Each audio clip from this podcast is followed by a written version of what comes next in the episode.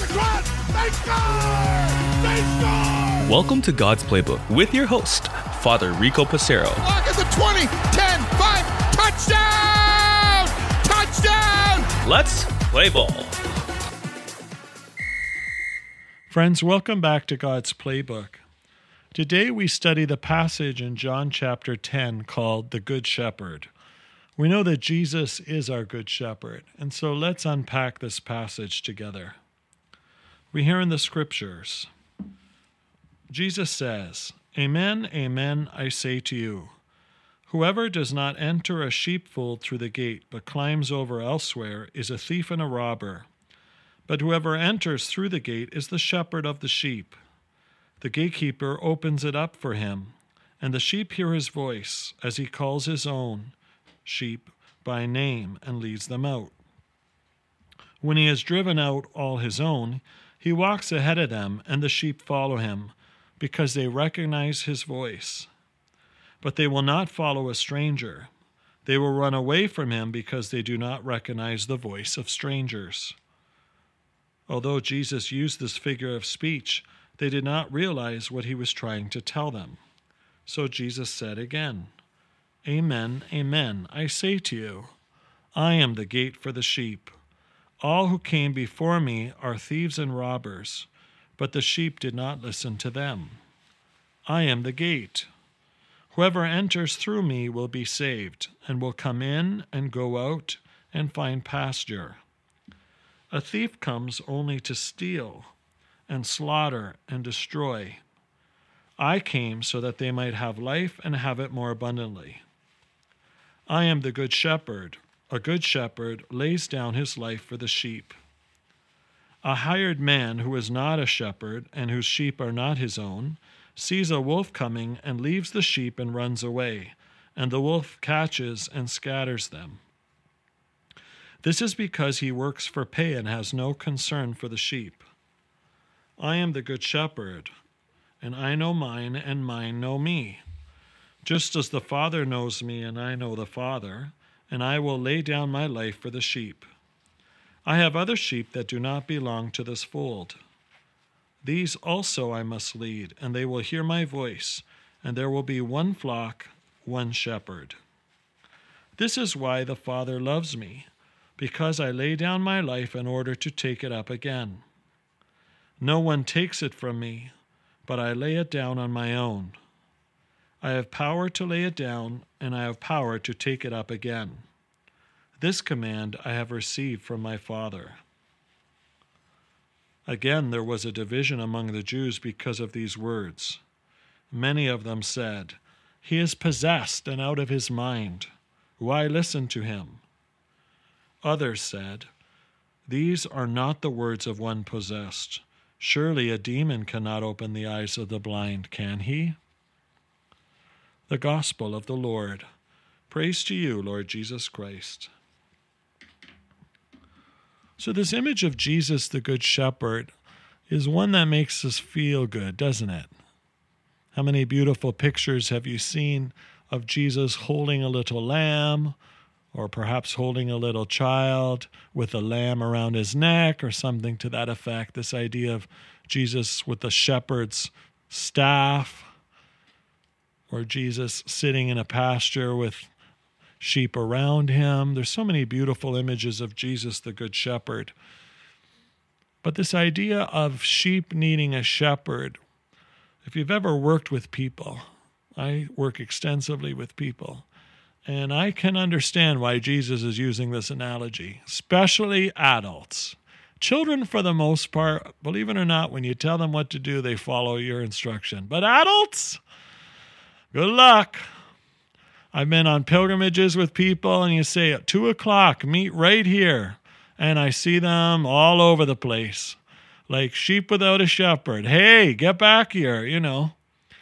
Jesus is very clear that we are sheep and he is our shepherd.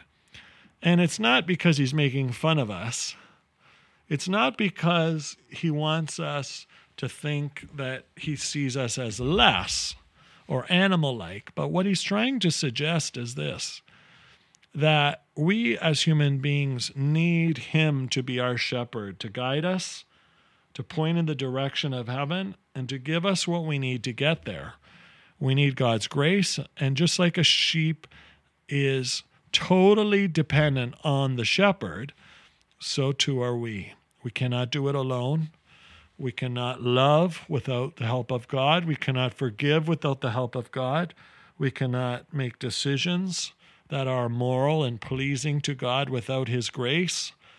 And so Jesus tells us what we are to do.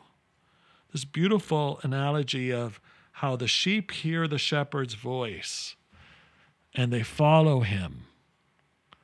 This idea of Jesus calling your name this idea of hearing the voice of God through sacred scripture, telling us to do the right thing, even when it's difficult, to not be afraid, to know that He is with us. That peaceful voice of the Messiah, whether you hear Him literally or figuratively, it helps us, friends, to be at peace, to trust, just like players might trust their coach, just like children please God, trust their parents or grandparents or guardians. So much more so are we called to trust in God, who, as Jesus illustrates, is not going anywhere, doesn't run away when the wolf comes, doesn't run away when the times get tough. It is there that God holds us in the palm of his hand. We may feel that he's distant. We may think that he is disinterested. But God is never far from us, for we are the sheep of his flock, and he takes pride in the fact that he is not only our shepherd, but he is the good shepherd. Jesus also talks about laying down his life for the sake of the sheep. We know that he stretched out his hands on Calvary, and you've heard me say in so many of our podcast episodes that Jesus was an active participant in his own execution. He knew what was coming, he never shied away from it. He's not afraid of the devil, he's not afraid of the cross, he's not afraid of negativity, he's not afraid of what people think of him. Jesus is love. Jesus is compassion. Jesus is mercy. And so, by being our good shepherd, he models for us how we are to be with others too.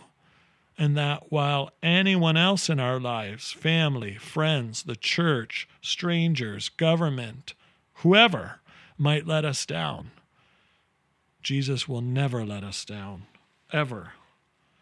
And so he is the good shepherd. In verse 14, I am the good shepherd and I know mine, and mine know me. When you have this relationship with Jesus, friends, nothing can rock our boat. The world may try, the devil may try, our loved ones might try, but we know that Jesus is our foundation. Today is the feast of the Lateran Basilica on November the 9th where we realize the foundation of the church here on earth that has been instituted by Jesus is here to help us. Well, the church's one foundation is Jesus Christ, her Lord. He is our good shepherd. He loves you. He calls you by name, dear listeners. He loves you as an individual, and He loves us as a collective. What powerful words here in John chapter 10 to help us to know that we are loved, we are valued, we are protected, and we receive his mercy because Jesus is our good shepherd. And so, for each of us, friends, as we reflect upon this beautiful passage today, may it inspire us, whether today's a great day or a tough day, to know that we can always turn to Jesus, our good shepherd, whether our needs are great or small, and realize that He has our best interest in mind and wishes to watch us be at peace, just like a sheep within the pasture, eating the grass, relaxing and sitting amongst their family and friends. So too are we called to do the same. Immersed in the grace of Jesus, our Good Shepherd, we move forward as God's children each day. Lord, thank you for being our good shepherd. Thank you for all the blessings you give to us. Help us to never take you for granted so that we may always feel your presence in our lives. For God's Playbook friends, I'm Father Rico. God loves you, and so do I. If you like what you hear, please consider supporting us using any of our affiliate links in the description below via Buzzsprout, Ko-Fi, or GoFundMe. Thanks, and God bless.